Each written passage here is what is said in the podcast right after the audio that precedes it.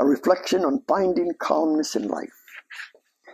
It took him totally by surprise to repeatedly find the amazing number of thinking people who did not know until he told them that when the body relaxes, that's when the mind generates, produces, creates calmness.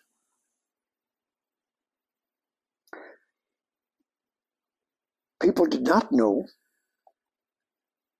the body knows how to relax when one releases the trapped tenseness, that the trapped tension flows out of the body upon instruction from the mind of that person.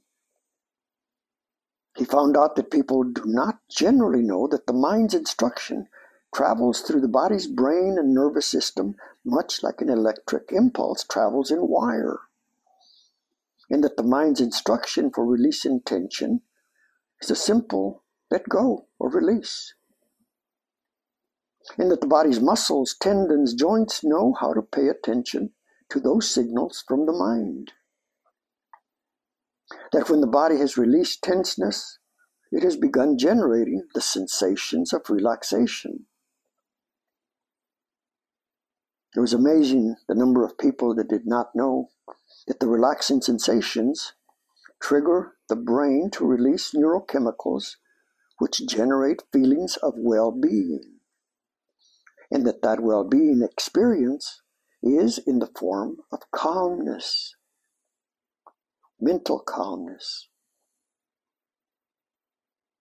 He was amazed at the number of people did not know that the mind, your mind, for instance, knows how to pay attention to you. That it is then body and mind simultaneously generating, producing, creating relaxation and calmness. That calmness is a dimension of tranquility that tranquility is akin to serenity, that serenity and tranquility are part and parcel of peace of mind, no less.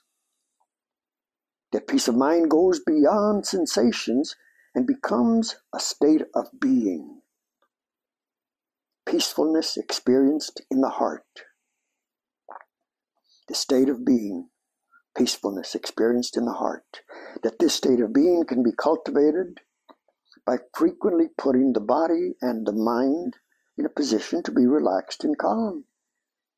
And it all starts by releasing bodily tenseness.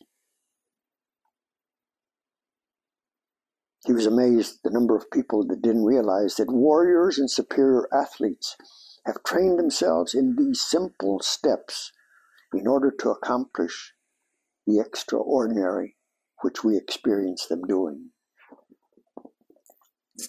End of reflection.